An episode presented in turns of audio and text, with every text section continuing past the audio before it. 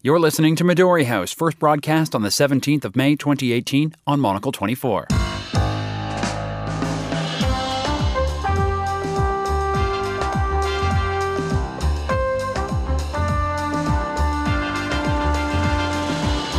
Live from London, this is Midori House. I'm Daniel Bache on today's show. One of America's great advantages is we have many allies. Our adversaries, China, Russia, Iran, and the terrorist organizations have few. Rex goes rogue, but was Donald Trump's former Secretary of State really taking aim at the president? Robin Lustig and Carlo Bonura are here to discuss. Plus, if you thought House of Cards was far fetched, just look at the state of politics in Malaysia. We'll also look at whether some global summits have reached their peak.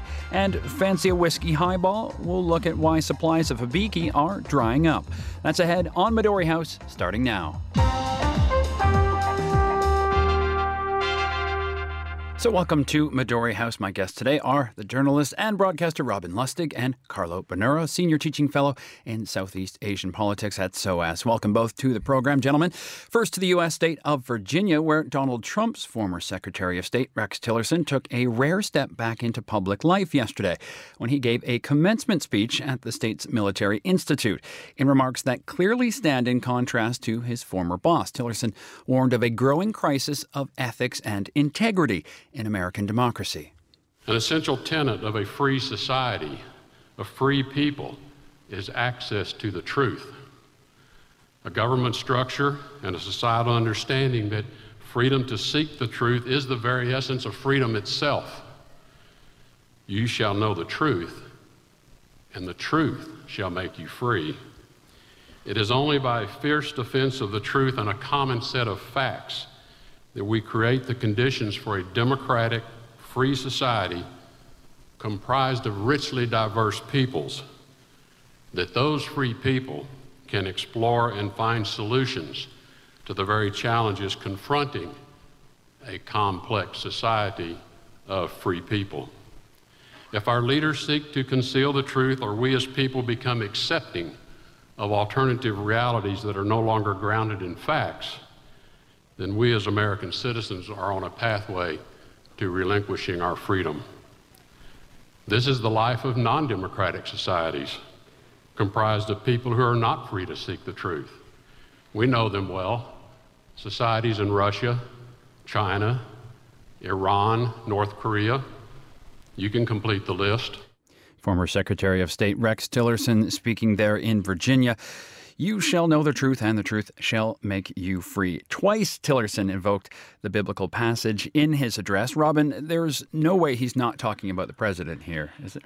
Well, you may say that. He didn't say that, did he? I mean, No. he said you can complete the list. What was it? China, Iran, North Korea. You Russia, can complete yeah. Mm-hmm. the list. I mean, what is it about this guy? He's not going to get another job in the Trump administration. Why doesn't he say what he means? Why doesn't he say President Trump is a liar? I have sat with him. I know he's a liar. He is unfit for office. If that's what he means, why doesn't he say? He had a fantastic opportunity Mm-hmm. to say it loud and clear, and he ducked it. There's one other thing, Daniel. He said he was giving advice to these students, wasn't he, as they graduate? Look for employers who set high standards for ethical conduct.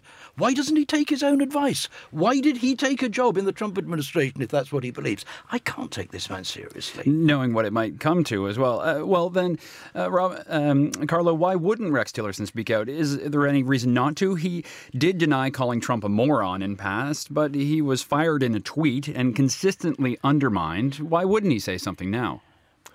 Well, I think that uh, there might be something about um, his efforts to be diplomatic publicly. Uh, I'm not sure we can impute anything into his uh, unwillingness to speak out now, but it doesn't make any difference because the New York Times spoke for him. What I found fascinating about this uh, piece uh, was that, uh, or the New York Times coverage of the piece was that they simply did the interpretive read for all of us, filling in, uh, filling in all the uh, silences and the missed opportunities. Um, and a- as a result, it, we have to ask ourselves why is this speech um, so important or meaningful at this moment? Uh, and it is perhaps another. Um, way for opponents of the president to um, to demonstrate what to make the case publicly that he's unfit for office, mm-hmm. um, even though obviously some of the people who are who were at one point supporters of him and who did not fare very well in the administration are um, you know, are unwilling to actually put the pressure on him himself. The mm-hmm. other thing which I think is interesting about it is that, like all of these speeches, it's not actually going to make any difference to how people feel mm-hmm. about President Trump. The people who love President Trump will still love him, regardless of anything that Rex Tillerson says. Uh, and the people who have loathed President Trump from the moment he sought high office will continue to loathe mm-hmm. him. Um, you know, Rex Tillerson is now trying to play the diplomat. He is, I think, by common consent, one was one of the worst secretaries of state the United States has ever had. It's a bit late for him to start trying to be the, the, the statesman. Sure. Yeah, and just to add to that, what's fascinating about the the this kind of commitment to uh, this statement about and commitment to diplomacy is that in fact what you have now is a Tillerson who is pro diplomacy, uh, but actually was anti Department of State. Mm-hmm. Uh, and it is the and of course this I think if there's one thing that's characteristic of the Trump administration, it's its capacity to uh, produce these political inversions because now it's Mike Pompeo who is a far more loyal supporter of the president, far closer to the president, who is going to lift the hiring freeze mm-hmm. and provide all of these diplomatic missions with the funding. Uh, and so it, it doesn't even make sense for Tillerson. This these statements for Tillerson don't even make sense on the face of it in terms of what he was able to accomplish at state. Mm-hmm. Uh, Tillerson also said the strength of America is in its allies, as we heard in the clip there China, Russia, Iran, and the others. And it's why they lag behind America, he said. But he warned of damaging relations with Europe. Is Trump causing serious harm on that file? Trade, tariffs, the Iran deal, climate? Well, let's just take the Iran deal. Yeah. Certainly he mm-hmm. is. I mean, there are a great number of European companies who, unless they can find some way around it, are going to be seriously damaged by Trump's ripping up of the Iran deal because of his insistence that sanctions are going to be reapplied. But there's something else as well. He is at grave risk of uh, losing his allies in East Asia, uh, Japan, uh, even possibly South Korea, because if he does do a deal with North Korea, which involves only its abandoning of a long range ballistic missile program, but it retains the possibility of attacking his near neighbors, then America's traditional allies in the region aren't going to be very happy with that either. Mm-hmm. I just wanted to, to go back to some of the things uh, Tillerson was saying, and you know the trust of politicians, and that there should be truth. You said Trump's not going to be harmed at all by these comments, and his base will continue to stick with him. But how much is it the role of, of politics or even the media then to, to to set the facts straight in America and what's going on right now? I think it, I think it's very important. I think people, and not simply uh, politicians and people in the media, but everybody has a responsibility. If we want to talk about a little bit, be a little bit more abstract about what democracy is all about. Mm-hmm. Uh, however, the problem I think in the media is that people take, uh, or journalists or producers take um, the uh, the appearance of fault or the appearance of some type of mistake as uh, instantaneous uh, an instantaneous news story. And so we get a lot of, particularly in the in um, the talk shows and a lot of the coverage of uh, Sarah Huckabee Sanders mm-hmm. is about how uh, she was caught in a lie or that some somehow things were inconsistent. But in fact, politics is uh, obviously I'm not uh, trying to make an excuse for Sanders some of the things that Sanders says, but politics is incredibly messy, and people should be focused on things that actually matter. This is a very um, a very earnest thing to say, but things that actually matter. And in many cases, these tiny little person uh, personnel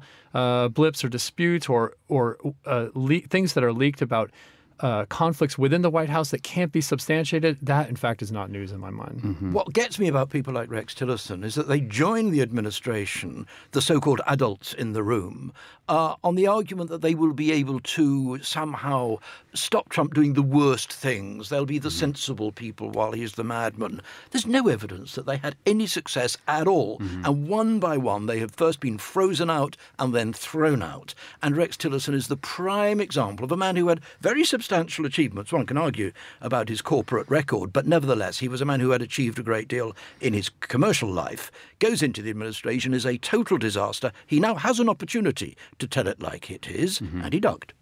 He did duck, indeed. Uh, he's been sort of in the hiding uh, a little bit, and he agreed to do this commencement speech while he was still in office, and, and so he, he carried through, and he and he did the he did the speech. But uh, is there any way he's uh, he was waiting for the right moment? And, I don't think this is yeah. a speech he would have given if he was still in office. True, by yeah. the way, yeah. he rewrote it. so he he had a chance to, to go on the offensive, but he didn't. Was he waiting for the right moment to say something to, to change his career path then?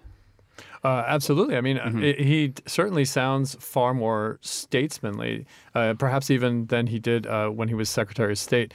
Uh, and I think that I, I, have no idea what his uh, future holds, but there may be a little, uh, a little bit of trying to resituate himself or to try again. If we think about the way in which the New York Times jumped on this speech, if he can bring himself into a more or rehabilitate his reputation, let's say, mm-hmm. by making fairly vague and uh, general statements about democracy and the American way, then uh, it seems to there's no there's no harm to it. People at his stage of his career, I think, care about what they one day the obituaries will say about them. and I'm reminded of what Churchill is once reputed to have said when he told a friend that he knew history would be kind to him, and when he was asked how he could be so sure, he said, "Because I shall write it." well, we, we, shall see what what uh, the history books will write about Rex Tillerson. And uh, I want to flip over to Malaysia now, where a quick summary of the nation's politics reads like a fanciful episode of House of Cards. In 99, Anwar Ibrahim was jailed on charges of corruption and sodomy, which many saw as politically motivated. Now, the 92 year old former Prime Minister Mahathir Mohamad has emerged from retirement and, in a stunning electoral upset, won a second run at the nation's top job. Mohamad switched parties as well, taking on his former protege, Najib Razak, who's been embroiled in a multi billion dollar corruption scandal. He's now ordered the release of Ibrahim him, his former rival, if you're following all this. Carlo, is it an extraordinary turn of events that we've seen over the past few days? Two political heavyweights back from the dead and back on the top of the political scene in Malaysia. Should we have seen this coming? Uh, no, I think a lot of people missed it. And uh, what's fascinating is that certain things have changed drastically. Obviously, the after 61 years in power, the ruling um, Barisan Nasional coalition uh, and, and, the uh, the party that Najib belonged to, UMNO, is what it's referred to as uh, by its acronym.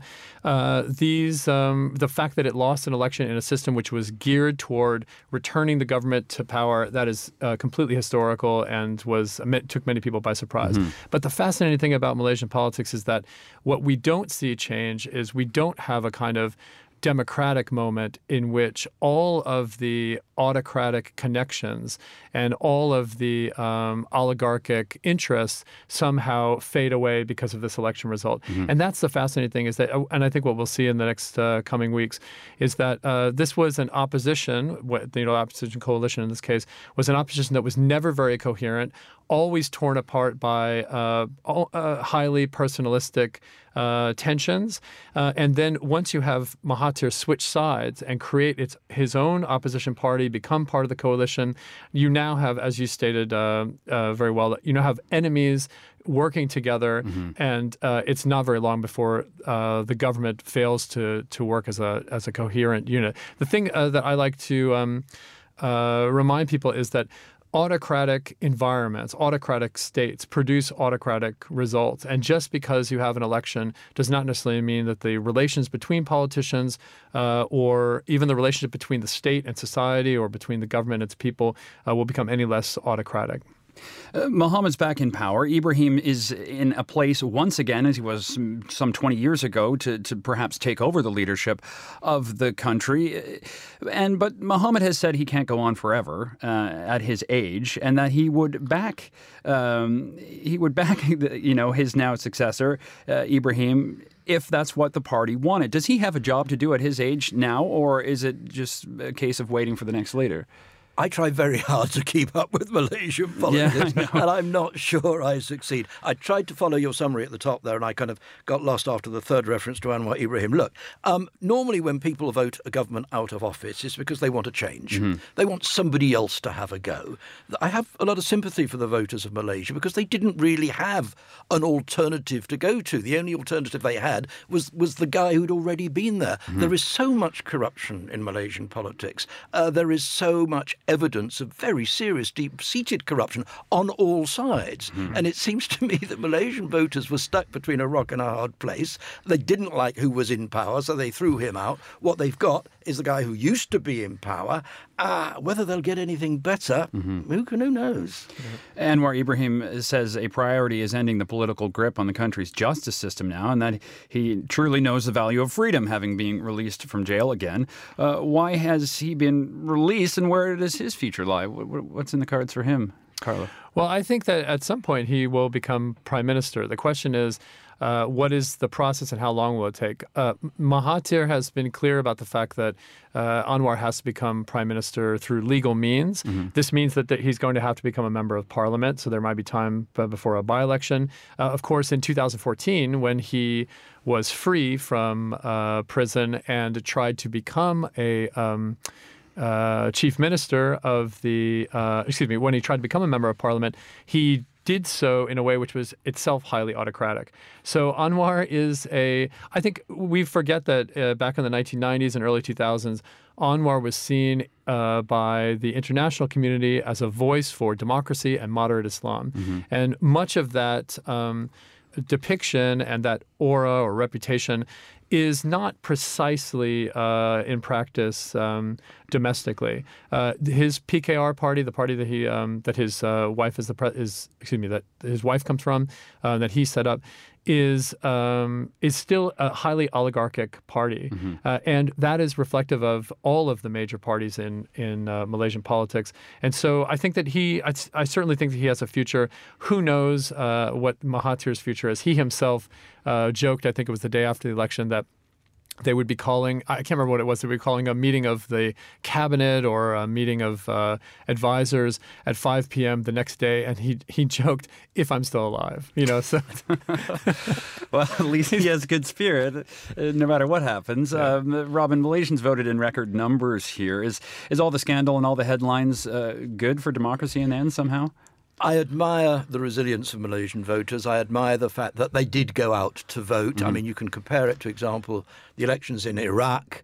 Uh, very different, of course, but nevertheless, there the disillusion with the democratic process is so deep that very few people went out to vote, relatively speaking. Uh, Malaysian voters to my mind, deserve better than they're getting. Um, Anwar, yes, has been in jail for a long time. He's shown remarkable resilience and courage. Is he a new broom? No, frankly, he's not. And I suspect that's what Malaysians want more than anything else. You are listening to Midori House here with me, Daniel Bates, Robin Lustig, and Carlo Bonura. Coming up next are some summits a little more than a thumping bore. And if you're fresh out of Hibiki whiskey, we've got some bad news for you. Stay tuned. Pack your bags and join us on a global tour through exciting and inspiring cities. From Madrid to Miami, Tokyo to Toronto, we've created travel guides that will help you get the best out of a city, no matter how short your stay. We'll whirl you around some of our favorite architectural spots, top cultural haunts, and then point you in the direction of a well earned drink from a little known cocktail bar. We've also scouted the prettiest running routes, the most design savvy shops, and the best hotels to comfortably rest your head. View our full range of travel guides at monocle.com or visit any good bookstore and plan your next escape today. Cities are fun. Let's explore.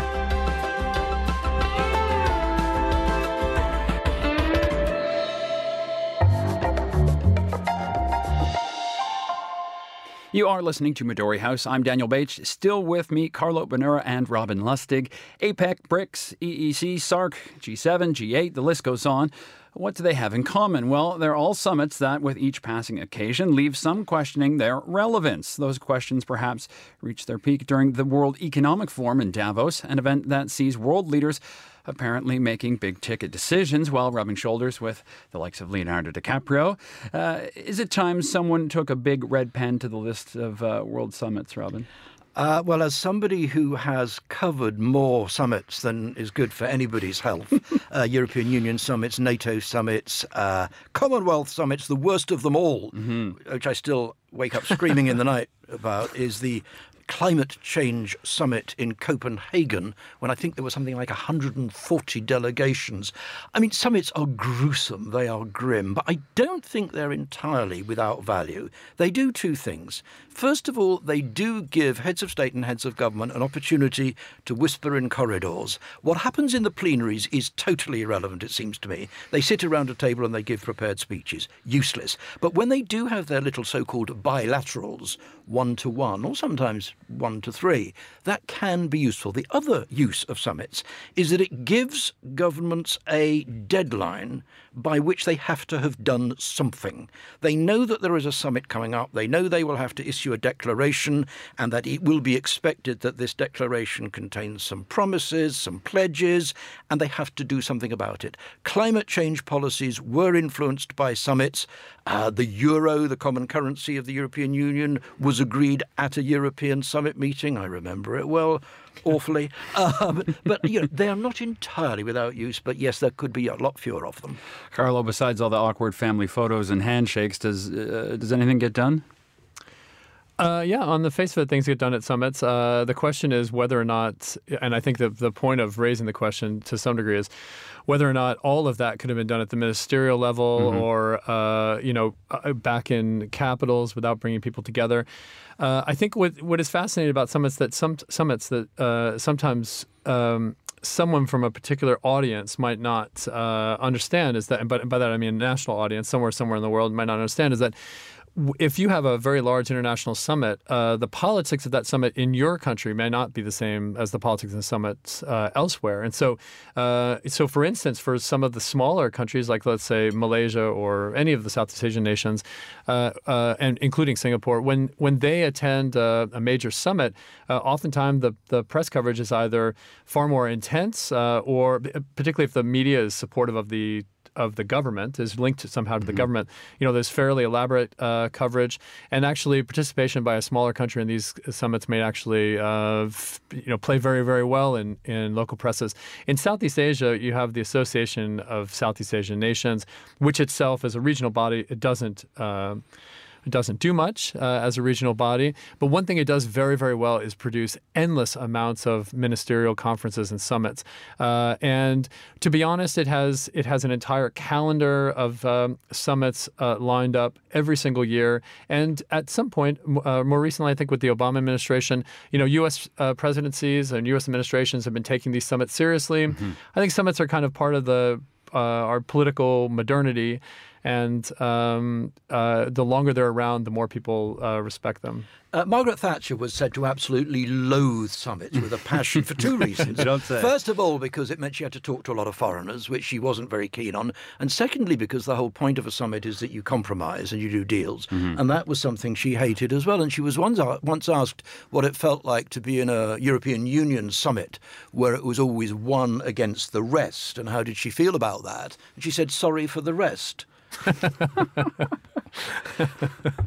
well, we've said some things get done, and often uh, perhaps it's diplomats behind the scene and, and leaders from smaller countries uh, like to be seen with the big rock star politicians and such. But uh, is there a summit that you would keep? You mentioned a long history of com- covering summits. Uh, is there any underrated summit or, or, one that really is effective? Oh, no. I mean, the, the, all the summits I can remember, I, I remember with, with, a shiver and, and, and, and, and the stuff of nightmares. As I say, the Copenhagen one was very much definitely the worst. Mm-hmm. European Union, Union summits used to be a sort of travelling circus. They were all used to be held in the capital of the country which held the rotating presidency of the EU at that particular moment. And that was absolutely grim. Now at least they're all held in Brussels, so it's all in the same place. But no, I mean, as a reporter on the outside, summits are absolutely dreadful. I'm told by people who sit on the inside that they're pretty dreadful there as well. But uh, as I say, just occasionally something mm. does get done. Carlo, we, maybe let's flip that. Or I'll, I'll give you a wild, wild card question. Is there a summit you would keep or a summit you would scrap?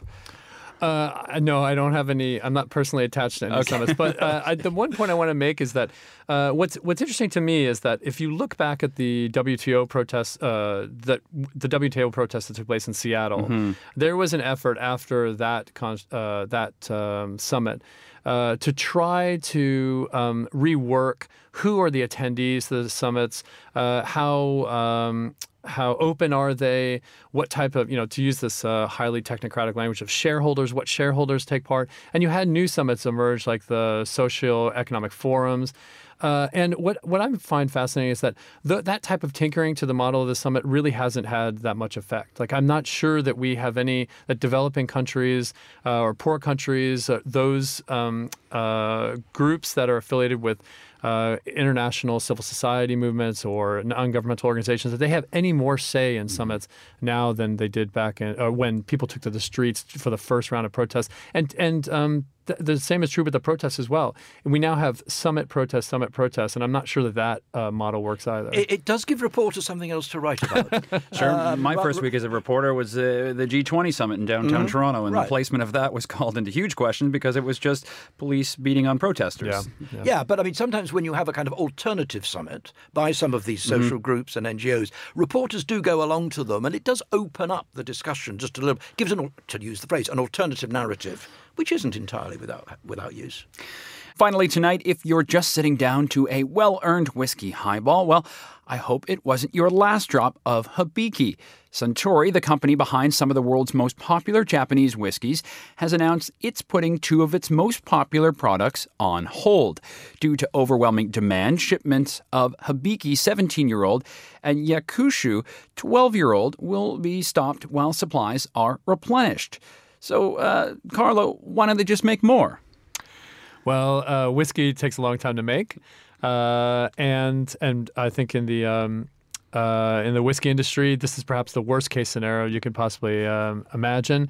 Uh, what I want to know really is why has the demand spiked so so so high so quickly? To me, that's the real un- untold part of this uh, problem here. What is it about going on modern in Japan? dri- driving people to drink as if you need us? Yeah, have we have perhaps have we become uh, too demanding when it comes to luxury spirits? No, we, we, ju- we ju- I mean, it, it, it, it's absurd, isn't it? I mean, this is a company whose job is to produce whiskey, and they didn't notice that more and more people wanted to buy their product. If they produce something that says it's 17 year old whiskey, then it's not rocket science to work out that they need 17 years to make it. If the suppliers are rolling out of the door quicker than they can make it, then there's something wrong with the way they're running their business. I mean, it is appalling. It's a bit like when uh, a, a famous fried chicken business here in the UK ran out of chicken. Um, they had one job, and that's to provide chicken to consumers. a whiskey distiller has one job, and that's to provide whiskey, and they failed. Uh, I mean, I guess it does create market demand in a sense. I know uh, distilleries in Scotland probably have the same issue and are stocking up barrels and, and having to, to do blends and different things to, to keep the brand out there. Suntory says it's committed to producing whiskey in Japan. Uh, how important uh, to the sales is the fact that it's Japanese then? Uh, well, it's interesting. Uh, I mean, I have to say that, uh, and perhaps this shows my lack of sophistication as a whiskey drinker, but I, I wasn't aware that uh, there was such good whiskey coming out of Japan. And uh, perhaps this story will actually, you know, have the opposite effect, which is increase demand even further because people want to see what Japanese whiskey is all about. I was really shocked the first time I went around the duty free at Tokyo Airport to see how many brands of Japanese whiskey there were, of which I was totally unaware. You know, I live in a country which lives on Scotch whiskey, and very good it is too. Uh, but uh, yeah, there is a lot of Japanese whiskey, and there are a lot of Japanese whiskey drinkers, and I think. Japanese consumers have learnt to enjoy Japanese whiskey. Uh, I'm not sure a lot of Scotsmen and women would drink Japanese whiskey. It would be virtually a treacherous thing to do, I suspect. But nevertheless, there is a demand and they can't fulfill it. Bad business. Well, it, perhaps it's good for marketing in the end. Uh, who knows? It's, it may make it more valuable. There's a there's a huge whiskey auction tomorrow in Hong Kong. A 1926 uh, Macallan will go for some five hundred thousand dollars. Not made in Japan. Not made in Japan, though, right? So, so maybe the Japanese aspire, uh, you know, to have these sought after whiskeys, and will this help them at all, Carlo? Uh, you mean the uh, the increase in the value or Yeah. the auction? Uh, yeah, I'm sure it. I'm sure it um, will have a huge effect on the desirability of uh, Japanese whiskey. But uh, I think I, I, what I want to just get to get back to the example of Scotland. What I want to see is the Scottish uh, sake come out. That we've never heard Yeah, anything about. there that. you go. absolutely. Absolutely. Let's go for Turn the it. tables once and for all. yeah. Well, on that note, pour us all a stiff drink, please. Suntory Times. That brings us to the end of today's show. Robin Lustig, Carlo Bonura, good fun. Thank you so much for joining us here at Midori House, gentlemen. Today's show produced by Ben Ryland, research by Fernando Augusto Pacheco and Amber Roberts, our studio manager, Christy Evans. More music next. Then at 1900 hours, it's The Urbanist with Andrew Tuck, and we'll have more on the day's main stories on the Monocle Daily later, 2200 London time. Midori House back at the same time tomorrow. I'll be a guest, I think. That is 1800 London time. I am Daniel Bates. Goodbye, and thank you for listening.